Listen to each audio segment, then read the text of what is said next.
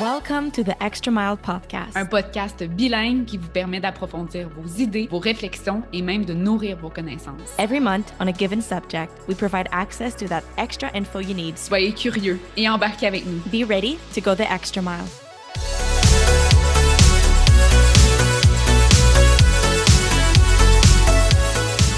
Tout le monde, bienvenue à un nouvel épisode du Extra Mile Podcast. Tellement contente de vous retrouver ici. Écoutez, c'est le premier épisode de la saison 2 déjà. Euh, saison 1 est finalement finie et Elsa et moi, on a tripé. Ça a été une vraiment belle aventure, très enrichissante, je dirais. Mais là, c'est parti, saison 2. Et écoutez, c'est notre premier épisode où on enregistre et qu'on va publier cet épisode-là sur YouTube. Donc, si c'est pas déjà fait, vous avez peut-être vu les annonces sur Instagram et tout, mais allez nous suivre sur YouTube. À partir de maintenant, vous pouvez nous regarder visuellement. On a eu une demande, on sait que certaines personnes préfèrent regarder les épisodes. Donc, c'est parti. Euh, puis sans plus attendre, je vais laisser Elsa introduire le sujet de cette nouvel épisode. Naturellement, vous avez vu le titre de l'épisode, on parle d'achat d'une première propriété. Puis je dirais que c'est une étape bucket list dans le monde des adultes. À partir, je sais pas, moi je dirais 20 ans, là, plusieurs personnes commencent à penser à ce projet-là. On a tous déjà, ou je dirais à peu près tous déjà imaginé notre maison de rêve, on l'a dessiné, on l'a, on l'a consulté sur les sites web d'immobilier aussi. On a feuilleté les magazines de décoration, on a eu plein d'idées. Puis sans dire que t'imaginer dans une villa de la série super populaire Selling Sunset, c'est de rêver en couleur parce que tout est possible, j'y crois. Mais je pense que c'est important quand même de relativiser, puis peut-être de voir un peu qu'est-ce qui est réellement possible pour nous. D'abord, se familiariser, en fait, euh, puis on va voir ça avec nos deux invités aujourd'hui, se familiariser avec les notions de base via l'achat d'une première propriété. On veut aussi être réaliste par rapport à ce qu'on peut se permettre selon notre capacité financière, euh, selon nos besoins aussi, puis selon le marché de l'immobilier au moment où on regarde finalement pour notre achat. Puis, euh, justement, comme je le disais, avec nos deux invités, ce qui va vraiment être chouette, c'est qu'on va pouvoir vous aider à alléger un peu le stress souvent qui vient. On en parlait, Marie-Philippe et moi, avec l'achat d'une première propriété. Où est-ce qu'on s'entend? On a tout plein de questionnements avec qui est-ce qu'on fait affaire? Parce que, évidemment, il y a plusieurs personnes. On va avoir euh, deux personnes qui possèdent de l'expertise avec nous euh, pour en jaser et donc euh, pour avoir les conseils, savoir nécessaires pour entamer soit la réflexion ou encore la démarche pour euh, la première hypothèque. Hein. Fait que je vous laisse les peut-être l'une de vous vous présenter, nous dire qu'est-ce que vous faites dans votre travail, puis après ça, on va pouvoir commencer le gros de la discussion. Parfait. Ben, je peux commencer si vous voulez. Bonjour euh, tout le monde. Ça me fait vraiment plaisir d'être ici avec vous. Euh, donc, mon nom, c'est Julie Gagnon. Je suis courtière hypothécaire. Je suis dans le domaine depuis déjà une quinzaine d'années. En fait, ça a toujours été mon domaine, tout de suite après l'université. Euh, ce qui est intéressant, c'est que j'ai commencé dans le domaine, mais dans le monde bancaire. Donc, euh, pour ne pas la nommer, pour la banque TD, j'ai passé 13 ans quand même. Ça a vraiment passé euh, rapidement. Puis ensuite, j'ai été explorer un peu le monde de l'assurance pour revenir finalement à mes premières amours en hypothèque. Donc, maintenant, je suis courtière hypothécaire pour Multiprêt. Donc, c'est vraiment intéressant parce que justement, ça me permet de connaître le côté bancaire et euh, les avantages à faire affaire avec un courtier hypothécaire. C'est sûr qu'on est des travailleurs autonomes. Donc, pour moi, c'est ma business. Je vais être là pour vous accompagner à travers les 25 prochaines années jusqu'à ma retraite. J'espère pas trop loin, mais quand même. quand même 41 ans, ça va vite, là, mais oui, 25 belles années. Euh, donc, c'est ça. que je pense que c'est important aujourd'hui plus que jamais parce que le service est plus difficile à obtenir. Vous l'avez sûrement constaté euh, dans les banques comme dans les domaines, plusieurs domaines en fait. Euh, c'est difficile de créer des liens avec des gens, des liens de confiance justement, et de développer des relations à long terme parce que les gens sont souvent remplacés ou il manque de gens, donc c'est vraiment pas évident. Donc moi, on a la certitude que je vais être là pendant les 25 prochaines années, donc pour vous accompagner à travers justement tous les cycles de renouvellement de votre hypothèque. Merci, Julie. Quelle introduction de feu, j'ai envie de dire? Ça commence. Elle passion. Je sais que tu connais tes affaires, là. hey, Christine, à toi maintenant. Allô tout le monde, euh, merci de me recevoir ce soir. Euh, je suis vraiment contente puis je voyais qu'on entame la nouvelle saison euh, avec justement Julie et moi qui sommes présentes ce soir. Alors pour ma part, je suis Christine Gervais, je suis courtier immobilier résidentiel pour l'agence Tengan Bookers. je couvre le territoire de Québec et Lévis, tout comme je suis capable de m'éloigner aussi un petit peu plus en région là pour aller en villégiature. ça fait maintenant un peu plus de trois ans que je suis courtier immobilier au sein de la même agence toujours.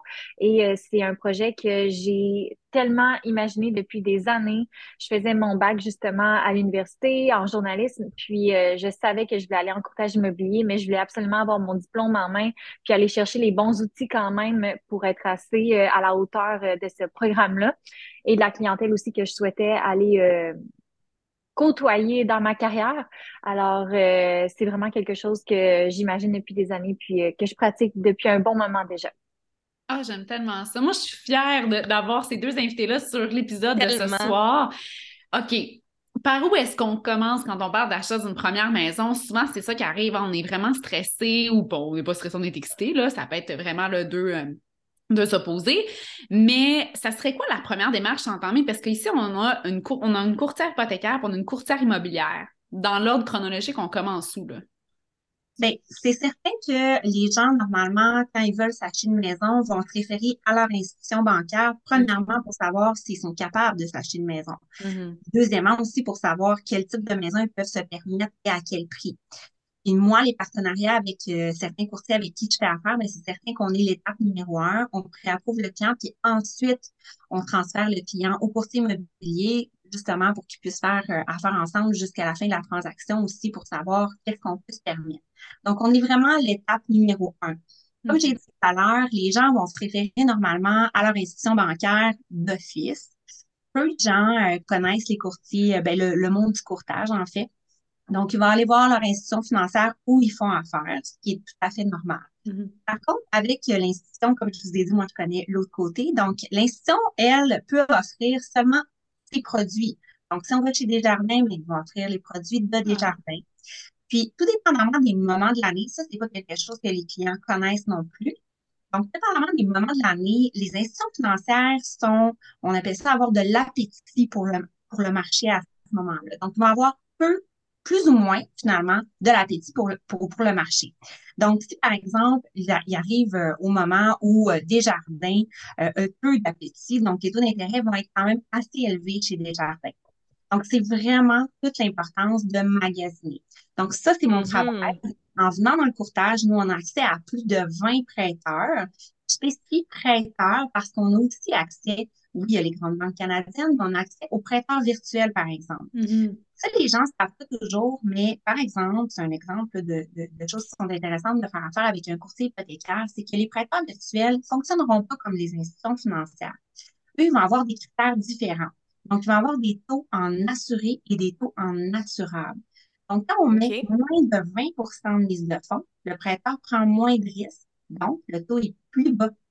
Et les mm-hmm. institutions financières, eux, les grandes banques canadiennes, n'ont pas euh, ce type de critères-là ça, ça vient vraiment influencer l'offre qu'on peut faire à un client. Donc, c'est vraiment super important de magasiner. Puis, je voudrais plus que jamais, parce que là, on est quand même, on est quand même dans un environnement aussi.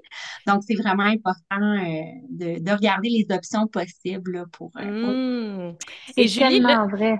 Oui, mais je veux juste rajouter quelque chose à ce que Julie, tu viens de dire. Donc, si je comprends bien pour le jargon des communs comme moi, ouais. tout ce que tu viens de dire, c'est vraiment pour les gens qui ont besoin de, chercher du financement, de voir c'est quoi les meilleurs taux selon leur budget, selon le marché actuel, de faire affaire avec un courtier hypothécaire, c'est vraiment vous les aider à trouver ces taux-là, vous les aider à trouver c'est quoi la meilleure option pour eux à la place que cette personne-là cherche par elle-même. C'est vraiment individualisé, là. C'est ça. Mm-hmm. Exactement. En fait, c'est qu'on magasine le meilleur taux aux meilleures conditions. Il faut faire attention, hein, mm-hmm. parce que des fois, le meilleur taux, c'est pas aux meilleures conditions. C'est le petit astérix, là. oui, c'est les Selon les conditions actuelles. Oui, c'est ça. Exactement. Fait qu'il faut vraiment euh, faire attention. Puis les gens, ils me posent souvent la question, OK, mais c'est super, mais combien ça coûte? Euh, est-ce que c'est moi qui paye ta commission? C'est tout à fait gratuit pour le client. C'est l'instant financière où on va apporter le client qui va nous payer notre commission parce qu'on est des mm-hmm. comme j'ai dit tout à l'heure. Fait que c'est vraiment, c'est comme le plus beau des deux mondes. C'est gagnant-gagnant. Mais sérieusement, ça l'est vraiment parce qu'il y a peut-être des fois des gens où ils vont se limiter sans en ayant un, manque de connaissances par rapport à mm-hmm. justement le monde du courtage, ne pas se référer par exemple à Christine pour l'achat d'une maison ou encore par rapport au financement ou quoi que ce soit à, Julie parce qu'ils vont penser que ça va leur coûter des sous. Mais je trouve ça intéressant de revoir la base ensemble puis d'aller un petit peu plus loin, comme tu as dit. Euh, Julie, par rapport à tout ce que vous pouvez offrir, parce que tu as vu les deux mondes, toi, tu es capable de comparer, hein, tu ne fais pas juste sortir ça de ton chapeau. Là. Euh, ben, oui. Je m'excuse, je ne vais pas couper ça, mais ce qui est intéressant aussi, c'est qu'on a des solutions pour tous les types de clients. Je ne dis pas que ça va mm-hmm. toujours être approuvé, mais tu sais, mm-hmm. il y a des clients qui n'ont pas la même situation au niveau de leurs revenus, c'est des travailleurs autonomes. Parfois, c'est plus difficile. Ce que je savais pas quand j'étais dans le monde bancaire, c'est que toutes les banques n'ont pas les mêmes critères. Donc, ça, c'est vraiment intéressant. Il y a certaines caractéristiques d'un dossier qui va passer dans une banque qui ne sont pas dans l'autre. Hmm. On, entend, on entend souvent les gens, par contre, qui, sont euh, travailleurs autonomes ou qui ont des revenus qui sont moins constants, qui vont avoir plus de difficulté à aller chercher des appropriations. On, entend ça souvent. J'ai comme une question un peu anodine qui me vient en tête par rapport à ce que Elsa vient de dire. Euh, est-ce que Qu'est-ce que vous pensez plutôt du concept, par exemple, de, du proprio, de ne pas, pas avoir d'aide d'un agent, pas avoir d'aide d'un courtier? Euh, qu'est-ce, que ça, qu'est-ce que ça vous parle? Je suis vraiment curieuse, autant Christine que Julie. Mais si c'est Christine qui répond en même temps, si tu veux répondre, c'est quoi la différence entre un agent et un courtier aussi? C'est la même chose. C'est ah, juste que c'est un vieux terme, être agent d'immeuble. On n'utilise plus vraiment ce terme-là. On utilise plus le, mot courtier parce qu'il y a plus euh, de, tâches qui peuvent être associées au fait d'être mm. un courtier qui magasine, qui fait beaucoup plus qu'un agent qui est juste présent. Mais c'est juste un vieux terme, finalement mais on se comprend. Sinon, pour l'utilisation du proprio, qui, euh, soit dit en passant, pour nos auditeurs qui sont peut-être d'ailleurs dans d'autres provinces, c'est, euh, euh, bon, je dirais, une genre d'entreprise qui permet en fait de vendre sa maison sans commission. Donc, on passe pas par justement un courtier. Là, c'est vraiment le vendeur qui transige avec son client, le point final. ça serait quoi l'avantage d'aller vers ça ou encore le désavantage pour l'utilisation peut-être des services d'un courtier? Ah, et courtier immobilier ou courtier hypothécaire? Euh, immobilier, oui. Euh, ouais. immobilier. En fait, euh, pour un premier acheteur, je trouve ça tellement plus délicat d'y aller avec du proprio d'emblée parce que un premier acheteur, ça sait pas nécessairement c'est quoi les étapes dans une transaction et donc il peut en échapper à certains endroits, il peut faire de mauvaises manœuvres et euh, c'est une interaction aussi qui est avec le vendeur. Donc, il y a un conflit d'intérêt encore une fois parce que le vendeur, lui, il va peut-être vouloir tirer avantage de la naïveté et du manque d'expérience du premier acheteur parce qu'il uh-huh. va peut-être donner un petit peu des, des petits cues sur les étapes à, trans, à, à franchir, les documents à remplir. Donc, euh, c'est toujours un petit peu plus délicat euh, pour la structure, l'organisation et la protection de la transaction parce qu'il n'y a pas d'assurance. En tant que courtier mm-hmm. immobilier résidentiel, moi, j'ai une assurance professionnelle qui couvre l'entièreté de toutes mes transactions. Alors, ça assure autant au vendeur qu'à l'acheteur que tout va être fait en bonne et due forme, puis que s'il arrive quoi que ce soit, il peut y avoir des, des pénalités, des sanctions et euh, avec du proprio, il n'y a pas ça. Oui, mm. exact. Donc, c'est faisable, mais j'ai tellement entendu des histoires d'horreur qui se sont passées avec du proprio, puis avec des, des acheteurs, là, que c'est pas leur première propriété, là, ils ont oublié de mettre du financement sur leur maison, mais ils ont une condition de vente, fait que là, ils doivent maintenir deux propriétés en même temps, puis ça, c'est parce qu'ils n'ont pas pensé à ça. Fait que c'est des choses graves comme ça qui peuvent arriver dans une transaction avec du proprio. Donc, pour un premier acheteur, c'est vraiment plus délicat. Mmh, Merci beaucoup pour la clarification. Honnêtement, on voit que c'est une belle ressource, mais il faut savoir l'utiliser, hein, puis comme un peu dans mmh n'importe quoi. Si Julie, je te, je te repasse la balle, puis qu'on revient un peu à, l'étape 1 de se faire préapprouver les critères pour la préapprobation, justement de, d'entamer les démarches. On la veut, cette maison-là, on, consulte en fait pour savoir à quoi on a droit, quel type de maison, le montant. Je te laisse aller là-dessus, peut-être même nous parler, là, on le sent en ce moment, là, tout ce qui est en vague avec les prix, là, le, taux variable, taux fixe. Euh, puis je te laisse, on, se plonge avec toi. Oui, pas de problème. Bien, premièrement, c'est quoi une préapprobation? Il y a aussi le terme préqualification? Pré préapprobation, préqualification. Euh, donc, ce que ça dit finalement, c'est une analyse du dossier pour voir qu'est-ce qu'on peut se permettre comme achat versus la mise de fonds versus les ratios d'endettement. Fait qu'on va regarder, évidemment, comme je l'ai dit, la mise de fonds, les ratios d'endettement, la cote de crédit. Fait Ça va être les mm-hmm. trois principalement principales choses qu'on va regarder.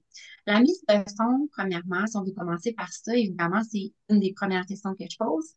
Donc, combien on dispose de mise de fonds? Puis pour acheter une maison ici, on a un 5% de minimum pour un achat d'une propriété, d'une propriété occupante ou d'un duplex. Triplex, quadruplex, propriétaire occupant, on parle de 10% Évidemment, Si on ne veut pas payer de prime SCHL ou SAGEN, donc une prime d'assurance, on doit donner plus de 20% de mise de fonds. Si on donne moins de Ouais, Question, question. D'expliquer ça, OK, là. attends une minute. Ouais. Donc, là, on parle de 5% 10% Des fois, euh, on entend ça dans le domaine immobilier. Ah, il y a des avantages à donner 15% 20% Peux-tu nous parler un peu de ces avantages-là? De, ce serait quoi les avantages, justement, à aller chercher un 20% plutôt qu'un 5 ou un 10? Ben, premièrement, comme je l'ai dit tout à l'heure, on a les taux avec certains prêteurs en assuré et en assurable. Ouais. Assurable, c'est quand on donne plus de 20 de mise de fonds. OK. Et en assuré, c'est moins de 20% de mise de fonds. Donc là, il faut faire des calculs, puis dépendamment du montant de l'hypothèque, donc du prix d'achat principalement. Des fois, je fais des calculs. En général, ça vaut pas tant la peine de donner moins de 20% de mise de fonds, mais parfois, oui. C'est là que j'entre en, en ligne de compte. C'est important de consulter les courtiers pour voir est-ce que je de mettre moins de 20% ou plus de 20% C'est là qu'on fait affaire avec Julie, tout le monde. Oui, Ah! exactement. Parce que le taux, là, est vraiment différent. Puis on peut penser que c'est comme 0,10% d'écart. Mais tu sais, cet été, là, on a fait des taux de 0,50 de Mm. différence. C'est énorme. Fait qu'il faut vraiment faire le calcul. Je dirais que plus le prix d'achat est élevé, plus il y a, un- il y a un grand écart. Là. Fait que, il faut, OK. faut regarder si ça vaut la peine. Euh, puis ensuite, au niveau de la prime SCHL ou SAGEN, Oui. justement, bon, 5% 10% 15% je dirais regardez sur Internet ou appelez-moi pour regarder c'est quoi les échelons. Parce que des fois, on va changer de braquette, comme un peu pour l'impôt, là. Ça va vraiment valoir la peine parce qu'on va payer moins de primes. Il faut Hmm. vraiment s'informer. Tu sais, c'est pas 4% euh, qu'on donne 10% ou 5 là. Tu sais, Il y a vraiment des braquettes qui sont utilisées euh, avec l'assureur. Donc, Wow. informez-vous pour voir. Bon, mais des fois, là, juste pour, euh, on va donner 0,05% de plus, puis on va changer de braquette, puis on va payer moins de prime. Ça vaut la peine. La prime, vraiment, c'est ça. Parce que la prime, c'est pas, oui, c'est vous qui la payez, mais elle sort pas de vos poches et financée. Donc, on l'additionne au prêt hypothécaire, mais au final, quand même, vous qui la payez. ouais. faut faire attention. Donc, euh, c'est principalement ça là, au niveau, euh, au niveau de, de l'assurance. Donc, au niveau de la mise de fonds, comme je disais, c'est soit 5% ou 10% si on achète un triplex, quadruplex. Là, je parle pas de locatif parce que Ouais. ça, c'est un autre chapitre. on pourrait en parler on, reste, on reste dans la première propriété. euh, c'est ça. Puis mon travail ici, c'est justement de vulgariser les termes, hein, parce que nous, on a un jargon, tu sais, comme tu disais, Marie-Philippe, tantôt, on a vraiment un jargon, on parle de ça tous les jours, c'est n'importe quel domaine. nous, on Mhm. trouve là-dedans vraiment. La majorité du monde n'aime pas vraiment ça, là, Mhm. parler de finances, vraiment pas. Mm. Fait que, mon travail, c'est vraiment de, de, de rendre ça accessible à tout le monde, que ce soit vraiment simple à Ben, ben oui, puis surtout, quand les gens sont peu connaissants ou pas connaissants en finance, ça fait peur. Donc, encore là, l'avantage, ben oui. c'est ça, donc encore là, l'avantage de faire affaire avec courtier hypothécaire, courtier immobilier qui peut vulgariser ces étapes-là pour nous et, et diminuer le stress, j'ai envie de dire, parce qu'il y a quand même une grande incertitude quand on connaît pas J'ai envie de... Oui, puis j'ajouterais même en anglais l'expression that has your back. Tu sais, des gens sur qui tu peux compter. C'est comme faire affaire avec la bonne personne pour l'impôt, quelqu'un qui va s'assurer que tu aies le plus de retour d'impôts possible là, parce Mm. qu'on veut faire de l'argent avec ça. À même titre qu'avec la maison, on veut que ce soit notre avantage. Euh, moi, j'ai eu un petit moment, honnêtement, où j'ai perdu la connexion. Ça arrive dans le virtuel. Je ne sais pas si on a parlé justement de qu'est-ce que c'est le SCHL, la prime. Oui. OK, super. Elle, elle en a parlé, donc on est. Ouais, ouais. Génial. Euh, puis peut-être une information importante par rapport à ça, la SCHL ou SAGEN, qui est l'ancien Genworth. Mhm. Mais OK. ça s'appelle SAGEN ou CGEN, on ne sait pas trop comment dire, là, mais c'est SAGEN. Hum. c'est ça, on a le droit, on a, nous, on appelle ça des cartes SCHL, cartes SAGEN, OK? OK. on a le droit, là, à travers notre vie, euh, c'est pas illimité, ça, là. Mais ce qui est important de savoir, c'est que la SCHL, on en a juste une. Hum, Les SCHL sont plus lousses que SAGEN, plus ça, c'est mon travail encore, dans certains, euh, certains types de propriétés, là. Donc, je voudrais que lors de votre premier achat, dites à votre courtier ou à la, à la personne qui fait votre hypothèque, si c'est pas moi, de prendre l'assurance avec SAGEN plutôt qu'avec la SCHL, à moins que ce soit requis, parce que la journée où on va, on va- où on va avoir besoin de la SCHL, on veut l'avoir encore, notre carte. Alors que si Mhm. pris pour le premier achat, on l'a plus. Hmm. Ça, c'est vraiment important euh, de, de, pouvoir l'utiliser. Ça fait grandement de sens et j'ai envie de dire à tout le monde qui nous écoute en ce moment, là, si vous êtes un peu perdu ou vous semblez que c'est beaucoup d'informations, n'oubliez pas qu'on a la boîte à outils qui va être publiée juste après l'épisode. On, on, va vous mettre plein d'outils pour vous, pour euh, relire tout ça et vous rafraîchir la mémoire. Euh, puis j'ai envie, Julie, là, de continuer peut-être de finir là-dessus pour ta portion. Puis on va donner le micro à, à Christine sur les taux hypothécaires. Là, on en entend beaucoup parler. C'est un sujet c'est chaud, j'ai envie de dire, depuis la COVID. Euh, taux fixe, taux variable, qu'est-ce qui est avantageux, qu'est-ce qu'on devrait faire? Euh, peut-être même donner un exemple selon la situation actuelle. Oui, février 2023, qu'est-ce qu'on fait? Mm-hmm. Ben, c'est sûr que moi, premièrement, c'est le même principe qu'en placement. Je dis toujours, il ne faut pas empêcher les gens de dormir. Donc, on revient aux fondamentaux. Donc, on est est-ce qu'on est à l'aise, premièrement, avec un paiement qui va varier? Parce que ça, c'est un taux variable. Il y a certaines institutions qui offrent un paiement fixe, même en taux variable, mais ultimement, ça peut varier quand même. Mm. Donc, il faut faire attention. Ça, c'est le taux variable. Le taux fixe, ben, c'est pas compliqué. Hein. On est sûr d'une chose. Si on prend un 5,19 pour 5 ans, ça va être de payer 5,19 pour 5 ans. Mm-hmm. Donc, ça, il faut faire attention. Les pénalités peuvent être élevées, surtout dans le contexte où on est présentement. Moi, dans ma carrière, j'ai déjà vu ça exactement pareil comme maintenant, 2007-2008. Les taux ont descendu. Donc là, on avait, là, on avait des taux d'intérêt qui sont bas, ce qui va s'en venir aussi. Pas bas comme on a connu, mais quand même plus bas que les taux contractuels. Donc là, ça crée une bonne différence là, pour les gens qui brisent leur contrat. Et là, on parle là, de, j'ai dit 15-20 000 de pénalités. Donc, les taux fixes, ça vient aussi avec des pénalités qui peuvent être importantes. Éventuellement, oui. Tandis que le taux variant, si on brise le contrat, c'est toujours le trois mois d'intérêt qui est appliqué, la plus petite pénalité. Donc, ça, c'est vraiment, c'est vraiment intéressant aussi, là. Si je voudrais, surtout pour une première maison, hein, cinq ans, c'est un bon contrat. on ne sait pas, ça, peut être une séparation. Pour multiples raisons, on va peut-être vendre la maison. On ne le sait pas si ça arrive, là, Être malade, n'importe quoi, là. Mhm. N'importe quoi, tu Donc, un taux de cinq ans, un contrat, pour moi, là, je trouve ça long. Donc, allez-y si vous voulez un taux fixe, peut-être plus court. Mais pour répondre à ta question, euh, Marie-Philippe, je vais juste euh, euh, terminer ta question. Dans le fond, dans le contexte où on est présentement, premièrement, moi, quand je suis arrivée dans le domaine, les taux étaient à 5-6 Donc, hmm. c'est normal, tu sais. Mm-hmm. Là, en 2007-2008, le Boxing Day des taux a comme ah! effondré. Puis nous, dans le domaine, on se disait, ben, ça va finir par monter, ça va remonter, c'est sûr. On attendait tout, finalement, ça remonte, ça n'a jamais remonté, ça a remonté 12 ans plus tard. Hmm. Mais il faut savoir que c'est pas ce qu'on connaît présentement, là, les taux qu'on connaît, les taux fixes qui sont, qui sont élevés présentement, c'est pas ça qui est anormal. C'est la période qu'on vient de connaître qui est anormale. Quand on a une hypothèque, là, quand on s'achète une maison, il faut s'entendre à payer minimum du 4 là. Ça se peut que ça soit moins exceptionnellement. si on regarde l'historique des 25 dernières années, comment ça qu'il faut s'attendre? Fait je vous dirais que présentement, dans le contexte où on est présentement, la bonne nouvelle, c'est qu'on a pratiquement atteint le sommet de la hausse de taux. Donc, on va peut-être en avoir une petite dernière de 0,25% selon les économistes. C'est très possible que la Banque du Canada décide de maintenir le taux. Donc là, il va y avoir un plateau des taux. Donc, on va rester comme ça un petit peu. Mm-hmm. Mm-hmm. Possiblement jusqu'à la fin 2023, puis là, on n'a pas de boule de cristal personne, mais je vous dis ce qu'on entend. Mm-hmm. Tout le monde est d'accord probablement jusqu'à la fin 2023, puis ensuite, ça va se mettre à descendre. Mais là, attention, ça ne se mettra pas à descendre à ce qu'on a connu là. Ça va très prudemment.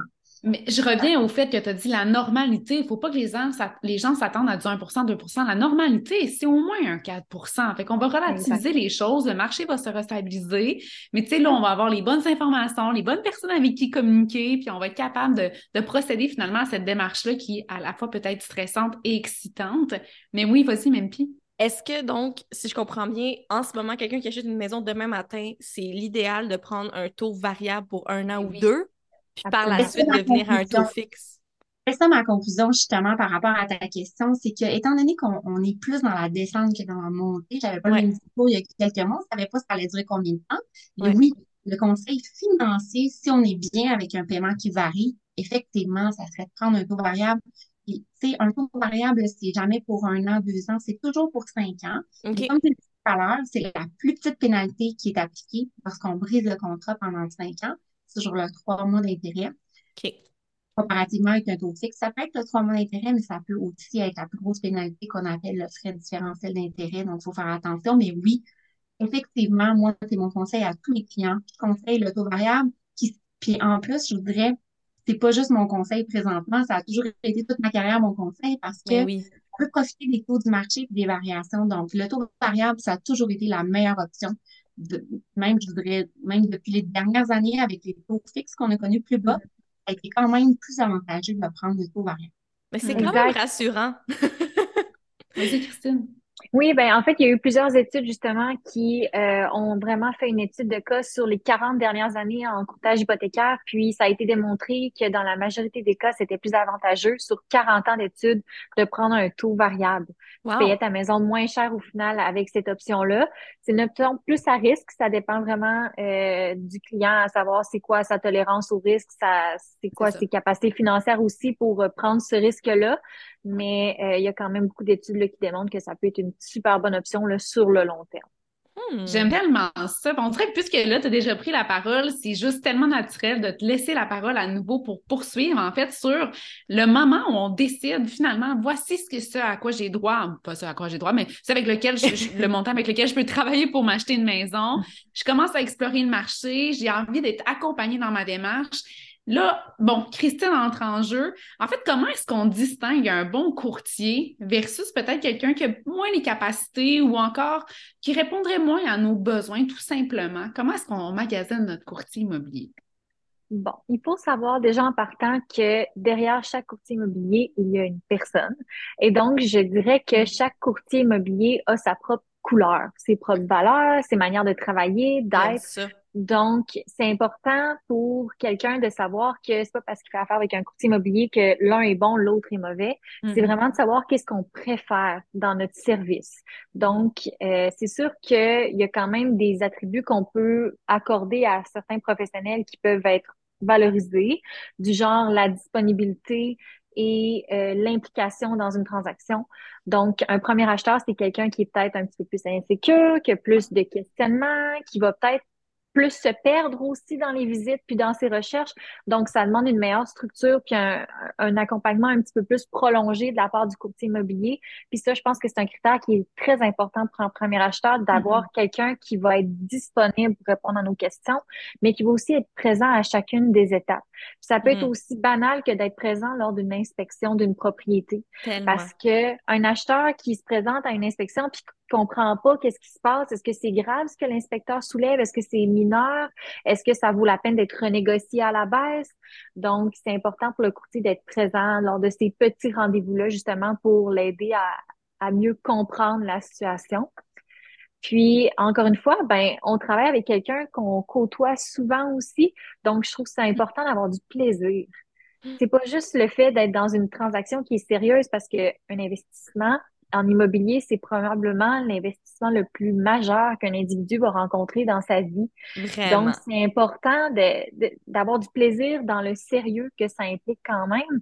Puis, euh, ça permet d'alléger aussi le tout, puis de, de rentrer dans le monde du rêve un peu parce qu'on est en train de concrétiser un rêve, de devenir propriétaire, de construire son nid, de d'accueillir une nouvelle famille qui va devenir. Donc, tu sais, il y a plein de belles choses qui peuvent entourer l'achat d'une propriété. Donc, c'est important pour un courtier immobilier d'apporter un petit peu de plaisir dans tout ça. Et puis, si on revient au sérieux quand même, oui, vas-y. J'ai une question avant que tu vas un petit peu plus loin parce que là, je veux juste rattraper ce que tu viens de dire. Tantôt, tu as dit on veut aussi avoir du plaisir parce qu'on risque de travailler avec cette personne-là quand même assez souvent pour une période de temps. Ma question est la suivante. Quelle est la période de temps en moyenne à laquelle on peut s'attendre pour une transaction mm. de l'achat d'une maison? Parce que là, il n'y a pas juste euh, vous, les filles, dans, dans, le contexte, il y a aussi un notaire. Bon, il y a peut-être, bon, on a parlé tantôt de l'inspecteur aussi. Fait que voilà, tout cela dit, si on, on, parle, il y a des maisons qui s'achètent très rapidement, là, mais en moyenne, ça ressemble à quoi la durée à laquelle il faut s'attendre pour cette démarche d'achat d'une première maison une fois qu'on a fait le, le, tour avec Julie? Là? Ça varie vraiment d'une personne à une autre parce qu'il y a plein de critères à prendre en considération. Est-ce qu'on va trouver la bonne propriété rapidement? Dans une situation comme en ce moment où l'inventaire est bas, on trouve moins rapidement la bonne propriété parce qu'on a moins de choix. Mmh, Donc ça, c'est sûr que ça peut être des délais qui peuvent un petit peu plus longs. Euh, après ça, bien, c'est sûr qu'il y a la prise de possession. Donc, on peut visiter une maison aujourd'hui en janvier, mais que la date de prise de possession soit en juin. Parce que c'est Mm. ça qui est le mieux pour autant les vendeurs, les acheteurs, finir l'année scolaire. On va laisser nos enfants Mm. terminer leur euh, trimestre, puis on va quitter quand ça va être les vacances. Ça va être plus Ouais. facile comme ça. Euh, ou ça peut être des dates précises parce que, bon, euh, on a besoin de la maison rapidement. On la veut en 30 jours. Mais je dirais que grosso modo, ça s'étire en moyenne sur 6 à 8 mois. Ah, quand Quand même! hein? même! Hey, je m'attendais pas à ça! C'est fou! Oh oui. Wow! Mais ça, on parle du début à la première rencontre, Oui, oui. quand on rencontre le client pour faire les oui. recherches. On fait les recherches, on réalise les conditions, on prend possession de la propriété, Mm. on déménage. Mais j'amène à ça que ça tu bâtis vraiment une relation avec ton courtier, autant celui qui est le courtier hypothécaire, parce qu'il y a de la recherche Vraiment. qui se fait, on peut communiquer ensemble quand on a des questions. Je pense qu'il demeure disponible. En tout cas, si je connais Julie, je peux dire qu'elle, elle demeure disponible. Idem avec Christine. Fait que c'est c'est le fun parce qu'après ça, il y a le référencement aussi qui peut avoir lieu. Puis tu as acheté ta maison, tu peux encore avoir des questions. Puis j'imagine, des fois, il y a encore des clients qui te contactent, tu sais. Mais c'est ça, Ok. j'allais dem- j'allais demander par curiosité autant Christine que Julie. Euh, Est-ce que vous avez des histoires comme ça, là, que vous avez des clients qui, qui vous suivent un peu ou qui vous, qui vous euh, côtoient là, au quotidien, ben, pas au quotidien, mais dans leurs transactions immobilières euh, euh, au fil des années? Ah mon Dieu, oui, ben oui, il y a des gens qui ont tellement apprécié notre service, la Mm. personne qu'on est, tu sais, que C'est un plaisir de faire affaire avec nous, puis ils savent qu'on fait bien notre travail, sont satisfaits des résultats qu'ils ont obtenus. Donc, c'est sûr qu'à ce moment-là, oui, ils font affaire avec nous, ils réfèrent à leur famille, à leurs voisins. Donc, euh, ça, c'est, c'est des beaux cadeaux, là, justement. Euh, C'est, c'est des fleurs qu'on nous envoie quand on se rend compte qu'on a de la reconnaissance C'est envers le euh, côté ce qu'on a fait. Oui, exact. C'est tellement gratifiant de faire affaire avec ces, ces personnes-là. Puis, c'est des belles références de qualité dans le long terme. C'est là-dessus qu'on fonde notre belle fondation de carrière, puis qu'après ça, il y a un roulement naturel qui peut se faire euh, Effectivement. professionnellement. C'est Ouais. Tout à fait. Puis même, je dirais jusqu'à dire que les références là, qu'on reçoit de nos propres clients, là, ça constitue pour un courtier hypothécaire, c'est un tiers quand même du Wow. total de nos transactions. C'est beaucoup, Mm. là, c'est Wow. énorme. Donc, c'est sûr que pour nous, c'est tout est à notre avantage de donner un excellent service pour aussi, pas juste pour ce client-là, mais pour les références futures qui peuvent nous apporter parce que, comme l'a dit Christine, là, c'est vraiment notre fondation. Bouche à oreille, Mais vraiment. Vraiment ça important. me, ça me permet de boucler, puis le- Christine, je vais te laisser aller au prochain point au- auquel je t'ai interrompu tantôt, mais ça me permet un peu de boucler sur l'idée préconçue. Peut-être, mettons, des vendeurs de chars, des fois, on va arriver, on va se dire, ah, lui, tout ce qu'il veut, c'est se faire la plus grosse commission sur moi. Mais dans votre cas, à vous, puis là, je dis pas que c'est tous les vendeurs qui sont comme ça, là, vraiment loin de l'idée, mais en on fait, a quand même de deux perles avec nous, on va le dire. On est très Mm. chanceuses de Mais vous tu sais, c'est même pas des vendeuses, mais tu sais, l'idée, c'est ce qui est le fun, c'est que vous allez vraiment travailler pour le client, puis après ça, ben viendra toute la reconnaissance, puis bon, euh, le fruit de vos efforts, mais je, je veux dire, à la base, c'est c'est human-based comme approche, hein. Fait que, Et c'est très rassurant. là. Moi, je vous Ouais. écoute, je, je suis pas rendue là dans ma vie, mais c'est sûr que ça va venir éventuellement Ouais. une première propriété. Puis on dirait que c'est avec ce genre de personnes-là que je voudrais faire affaire, c'est de se sentir euh, euh, confiant, puis de, de savoir qu'on est outillé pour faire ces démarches-là. Donc, euh, Ouais. back to you, Christine. Ah, ben oui, mais éc- écoute, c'est tellement une question de valeur de, de faire priorité des intérêts de nos clients. Puis quand on y pense sur le long terme, c'est tellement mieux de prendre avantage avec ces intérêts-là à défendre que de vouloir euh, extirper là, tous les moyens Ouais. de ton client parce que au final, s'il n'est pas satisfait, il va s'en aller, il va plus jamais revenir te voir de un, mais de deux, il va peut-être te faire de la mauvaise publicité aussi. Donc, c'est important de traiter chaque individu comme une perle en soi, elle aussi, là. Donc, Mhm. euh, ça, c'est sûr que quand on a une vision à long terme de bien faire les choses, bien, c'est comme ça qu'il faut le voir. Puis Christine, Ah. euh, quand quelqu'un entre en contact avec toi, est intéressé à faire affaire avec Oui. euh, ton équipe, euh, Mhm. c'est quoi les étapes? Donc, comment, par Oui. où on commence, puis comment ça se finit? On, on veut tout savoir, les étapes pour un premier achat. Ben, c'est sûr que moi, quand je rencontre un client, je dois toujours savoir c'est quoi sa préqualification. Ouais. Pourquoi? Parce que ça va nous permettre de regarder des propriétés dans la bonne tranche de prix. Mhm. C'est important de savoir c'est quoi son budget parce que c'est ça qui va nous orienter vers des bonnes recherches qui vont mener à une transaction immobilière qui va se, se, se finaliser. Mhm. Exact, parce qu'on le sait que le financement, ça va passer. Parce que c'est une condition, le financement. Donc, c'est sûr qu'en premier, il faut la préqualification. Après ça, on prend le temps de s'asseoir ensemble. J'essaie de créer des liens aussi un petit peu parce que faut quand même euh, désalourdir tout ça. Puis, on va vraiment parler euh, des critères qu'on recherche dans une propriété. Donc, le secteur, le nombre de chambres, est-ce qu'on veut une maison qui est récente, un peu moins récente, au goût du jour, pas besoin d'être rénovée, je vais le faire moi-même, c'est pas important pour moi. Donc, euh, c'est tous des, des éléments qu'on va discuter ensemble, puis que moi, je prends en note. Et puis, après ça, bien, c'est sûr que je fais des recherches personnalisées pour mes clients. Donc, je prends le temps moi-même de faire une étude de tout ce qui est en vente présentement, puis de voir s'il y a quelque chose qui en ce moment pourrait leur plaire. S'il n'y a rien qui leur convient, bien à ce moment-là, ce que je fais, c'est que dans mon programme à moi, j'ai une plateforme à laquelle je peux inscrire mes clients pour recevoir des alertes de nouveautés. Donc, Hmm. je vais cocher tous les critères les plus pertinents qui correspondent à leur recherche. Et à chaque fois qu'une propriété entre dans le marché, à la seconde près, ils vont recevoir une notification comme quoi il y a une nouveauté dans le marché. Tu sais, Génial. ça, c'est pas de l'accompagnement, hein? c'est vraiment... Mais par. C'est pas exemple- de service, mesdames et messieurs. C'est fun. La seule chose que j'aime un peu moins de ce- cette plateforme-là, c'est qu'elle n'est pas de, de filtre d'esthétique. Donc, c'est sûr que Mm. quelqu'un qui veut une maison rénovée, ben, puis que la maison qui est nouvelle n'est pas rénovée, mais elle a tous les autres bons critères, ben, il va la flusher. Puis c'est correct parce Mais qu'au il faut final, qu'on il te la laisse la pas. job. Faut que tu aies Eh oui. Mais, mais en même temps, j'ai envie de dire, ça doit quand même aider, là, je veux dire, euh, de- aux clients de pouvoir comparer, puis de, de- ça, ça doit euh, en quelque sorte aider à engager la conversation avec toi, de continuer cette discussion-là de Ouais. ça j'aime ça, ça j'aime pas ça, ça j'aime mieux. sûr. Oui, parce qu'au travers de tout ça, on découvre un petit peu plus c'est quoi les goûts de la personne, parce que des fois, en un seul échange, on n'arrive pas à vraiment décortiquer quelqu'un quand tu la connais pas vraiment, là. Euh, donc, ça, c'est un cheminement, hein. Donc, même lors des visites, quand quelqu'un me dit, euh, quand mon client me dit, ah, Christine, cette maison-là, je l'aime, peux-tu nous organiser une visite? Parfait, je synchronise ça de mon côté, on se présente ensemble, puis là, on se rend compte que sur place, ça convient vraiment pas pour tel ou tel élément. Donc, encore une fois, là aussi, dans les visites, il y a un cheminement à vraiment décortiquer c'est quoi nos préférences, les concessions qu'on est prêt à faire, que finalement, on est plus prêt à faire. Mhm. Donc, euh, il y a un avancement qui se fait dans tout ça. Puis, au final, ben, c'est là qu'on peut vraiment décortiquer là, nos préférences prioritaires. Vraiment, c'est très intéressant. Puis, euh, quand vient le temps là, de bon, les visites, j'imagine que parfois tu, tu dois accompagner tes, tes clients euh, à travers tout ça aussi? Toujours, toujours.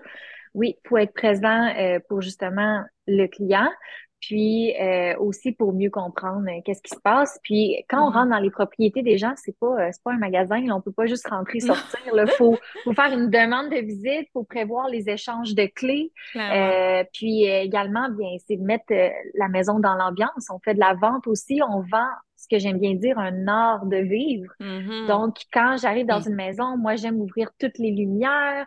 Euh, s'il y a des petits setups, des, je, j'ouvre les foyers, je vérifie si tous les lits sont bien faits. C'est, c'est des petits éléments comme ça qui font en sorte que la maison, elle est bien belle quand on la visite.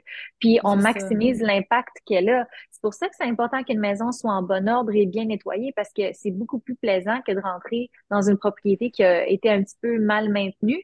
Là, après ça, ce que tu vois, c'est juste les défauts. Tu vois pas la Ben base. oui, ben oui. C'est important de voir la base, là. Exact. Vraiment. Euh, c'est pour ça qu'il faut être présent toujours à chacune des visites. Clairement. Si je me permets un bon maintenant, on a, on a vu la préqualification, les préférences, la visite. Si on se rend à l'offre d'achat maintenant pour un peu Mm. aller vers le- la fin du processus euh, avec toi. On a une offre d'achat. De quelle façon tu accompagnes tes clients à ce moment-là? Euh, moi, j'aime beaucoup faire mes devoirs. Je, j'adore défendre les intérêts de mes acheteurs parce que je me mets toujours dans la position où si mes acheteurs revendent et revendent avec mes services, je veux être confiante du prix de revente qu'on va pouvoir avoir sur la Mm. propriété parce qu'on va l'avoir bien payé au départ. Hmm. Donc, ce que je fais, c'est que quand j'ai un client qui s'assoit, qui me dit, Christine, c'est elle que je veux comme propriété, moi, ce que je fais, c'est que à ce moment-là, mes devoirs commencent. Je m'assois devant mon ordinateur et je fais une étude de marché complète de la propriété. Donc, je vais voir les maisons voisines et comparables se sont vendues à quel prix, dans quel délai. Je fais des ratios, des calculs pour vraiment, là, rationnellement arriver à des chiffres très tellement précis. important. Exact. Puis, ce que ça fait, c'est que ça me permet à mon acheteur de payer le bon prix, mais ça me permet aussi de tellement mieux défendre Oui. mes oui. euh, négociations aux yeux du vendeur parce que les chiffres sont là, les statistiques sont là et c'est irrévocable. On peut pas euh, questionner ces chiffres-là, donc ça me permet d'avoir des négociations très justes, mais très solides aussi. Mais j'allais, dire, négocier, c'est probablement une des étapes la plus cruciales de n'importe quel deal, que ce soit en immobilier Exact. ou en affaires. Je veux dire, si Mhm. on est bien préparé, ça passe mieux. Euh, Mhm. Puis une- fois que ton offre d'achat elle est montée, concrètement, Ouais. là, mettons qu'on a une contre-offre Euh, peux-tu décrire un peu ce processus-là? Ça arrive souvent, on l'entend souvent, mais ça veut dire quoi concrètement une contre-offre? En fait, euh, après ma barre, on va faire une offre d'achat. Donc, le vendeur, lui, a le choix de la refuser, de l'accepter ou de dire hmm, j'aimerais faire une contre-offre. Donc, lui, il va nous envoyer un autre document de contre-offre dans lequel il va nous dire avec quelles conditions il nous revient? Est-ce que c'est parce qu'il a négocié sur le prix?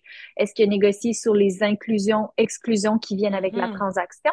Est-ce que c'est plutôt que la date de prise de possession convenait pas, donc on vient refaire une contre-offre là-dessus? Ou ça peut être plusieurs de ces éléments-là ensemble?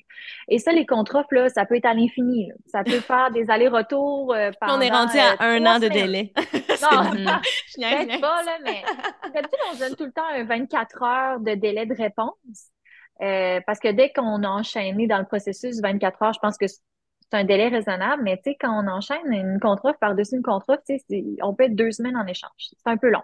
Mais euh, c'est ça. Donc, euh, c'est vraiment juste des petits détails qui peuvent être renégociés d'une part et d'autre. Puis après ça, on arrive à une acceptation. Et dès qu'on arrive à l'acceptation d'une partie ou d'une autre, et là, on a les conditions à notre promesse d'achat qui sont à être réalisées. Les hmm. conditions sont le financement, donc, il faut finaliser notre préapprobation hypothécaire pour la rendre officielle. La banque nous prête officiellement tel montant pour telle maison. Et il y a également euh, la condition d'inspection. Donc, quand on achète une propriété, c'est important de savoir l'état de santé du bâtiment et les fonctionnalités de chacun des, euh, des paramètres de la maison. Donc, on fait venir un inspecteur qui, justement, lui, va faire la tournée général, intérieur et extérieur du bâtiment et qui va mettre un rapport écrit de tout ce qui aura été discuté, vu, entendu lors de l'inspection. Puis ça, ça permet vraiment à l'acheteur de savoir à quoi il fait affaire. Puis on peut savoir si la maison, de un, elle a besoin de travaux ou non. Et ça, c'est des choses qu'on peut venir rediscuter encore une fois dans des contrats. Parce que si on arrive, puis là, on se rend compte que, je sais pas, moi, euh, la fondation est à refaire. Ouais, ben là, ça, c'est un, gros, problème. Rendu là, on se retire. on se retire de la transaction, mais mettons, je sais pas, il y a une thermopompe qui euh, elle fonctionne plus. Bon, ben la réparer, ça coûte 500 euh, dollars. Bon, ben là, à ce moment-là, on négocie avec le vendeur. Je veux que tu fasses fonctionner la thermopompe parce que c'est du, devoir du vendeur de rendre une propriété qui est fonctionnelle. Il a déclaré qu'il y avait une thermopompe dans sa maison, mais je veux qu'elle marche, sa thermopompe. J'imagine euh... aussi que ça vient jouer là, quand il y a des délais d'occupation euh, rapides, plus longs. Des fois, ça doit, ça doit jouer là-dessus au niveau de l'inspection. Quand on a des plus gros problèmes, bon, si on a plus de temps, ça doit être peut-être moins mm-hmm. important pour les clients. Ben, il y a deux manières de faire. Soit on demande au vendeur d'effectuer les travaux par lui-même, soit on baisse le prix parce que l'acheteur va le faire lui-même. Donc, c'est des manières, euh, c'est des options qui se sont présentés, puis c'est à l'acheteur et à son courtier de voir c'est quoi la situation qui est la plus idéale pour euh, l'acheteur. Oui, exact. Les filles, afin de boucler un peu l'épisode d'aujourd'hui, si on prenait un petit cinq minutes peut-être pour terminer sur une innovation, si on veut, quelque chose de nouveau qui se propose au niveau pan-canadien, on parle du CELIAP, en fait, un compte épargne libre d'impôt pour l'achat d'une première propriété qui est à venir en 2023. Je ne sais pas si c'est mm-hmm. l'une de vous deux qui voudrait prendre la parole pour nous donner un, bref topo de ce que c'est, ce qui s'en vient, sans non plus aller dans les détails, parce que si je ne me trompe pas, il va nécessiter de la formation là, à ce niveau-là là, pour bien s'informer sur ce que ça peut faire c'est très nouveau. pas encore enclenché. C'est ça, c'est mm-hmm. nouveau. Mm-hmm. Oui, euh, tout à fait. Puis euh, je peux vous l'expliquer un peu. En fait, on a très peu d'informations encore sur euh, le CELIAP. Ça commence à rentrer là, mais vraiment là, de façon graduelle. tous les gens dans, le domaine, on est vraiment en attente des informations. Mm-hmm. Les formations vont commencer sous peu, donc on en sait très peu encore, sauf que c'est vraiment, vraiment un bel incitatif, puis qui va mm. venir finalement se greffer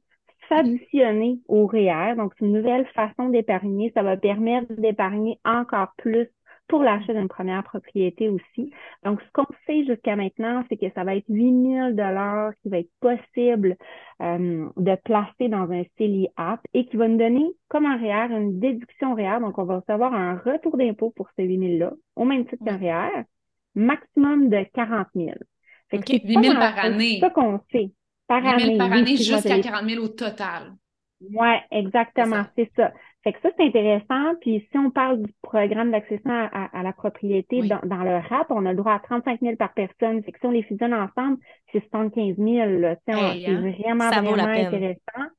Oui, ça vaut vraiment la peine. Puis peut-être parlant de, de nouvelles mesures, on a aussi l'IATP. Il faut faire attention, là, c'est un incitatif euh, que le gouvernement a mis en place aussi à l'accession d'une première propriété. Euh, par contre, on a beaucoup d'astérix avec ce, ce programme-là. C'est pas que c'est pas bon. Je vous dirais que il faut, il faut le prendre si on en a besoin. C'est là qu'on entre en ligne de compte pour bien conseiller les clients parce que euh, il y a des petites particularités à ce programme-là. Ça coûte plus cher de notaire, ça peut nous enchaîner un peu avec le même prêteur, donc moins de hmm. pouvoir de négociation lors d'un prochain renouvellement hypothécaire. Euh, puis aussi, ça va affecter lors du remboursement, en fait, parce qu'on doit le rembourser, ce, montant-là qu'on a emprunté. Donc, ça, ce que ça me permet de faire, grosso modo, c'est euh, d'emprunter 5% supplémentaires en mise de fonds. Donc, le gouvernement nous prête 5% supplémentaires lorsqu'on a, exemple, 5% minimum. Donc, c'est comme si on avait mis 10. en mm-hmm. réalité, on a mis 5. Euh, mais le 5% est repayé finalement euh, plus tard. Avec, oui, exactement. Ben, en fait, c'est un pourcentage de la propriété, de la valeur de la propriété euh, qui va être repayé. c'est ça l'astérix qu'il faut faire attention mm. parce que. Oui. C'est pas un cadeau. Mais non, si la propriété prend de la valeur, ça peut être très désavantageux. mal. Ben oui. OK. Je pense qu'ils ont mis un maximum quand même, je pense, une prise de valeur totale de 8 si je ne me trompe pas, mais euh, avant, il n'y en avait pas là, de, de, maximum, mais quand même. Ouais, c'est son même, même si, même si la propriété a pris 8 ce qui est excellent, ça reste que c'est un gros montant au final. Euh, je comprends que la c'est. Ouais, c'est ça, c'est quasiment euh, dangereux d'aller dans. En tout cas, ça a discuté avec la personne. C'est quoi? C'est ben, c'est ça, tu sais, comme là, pour vous donner un exemple, moi j'étais avec des clientes dans, dans un, processus où les clientes ne pouvaient pas acheter en, haut de 250 000 si on prenait pas ce programme-là. Fait qu'en bas de 250 000 à Québec, il n'y a pas grand-chose. Fait que ça a été utile de le prendre dans ce ce mais c'est pas toujours utile. Faut, faut vraiment bien regarder les mises en garde. Je pense que ça, ça me permet d'aller vers une conclusion et de dire si vous avez des questions, si vous vous questionnez, si c'est utile, pas utile, si ça peut répondre à vos besoins, consultez soit Julie, soit Christine, soit une personne de votre choix qui est courtier hypothécaire ou encore courtier immobilier, mais dans tous les cas, un courtier peut vraiment vous accompagner dans la démarche de l'achat d'une première maison ou sinon de votre... Oui, puis de votre maison ultérieure, parce qu'il n'y a pas juste des premières dans la vie, quoique cet épisode-là, c'est des vous. Moi, j'ai envie de vous remercier, les filles, d'avoir été avec nous pour cet épisode-là qui a été vraiment très intéressant. Merci pour l'éclairage que vous avez donné. Ce qu'on va faire aussi pour tous les extra milers qui nous écoutent, vous allez pouvoir trouver aussi toutes les informations, les coordonnées plutôt de ces deux mesdames-là sur notre page Instagram. Vous allez pouvoir le trouver, numéro de téléphone, adresse courriel pour les contacter. Vous allez pouvoir également.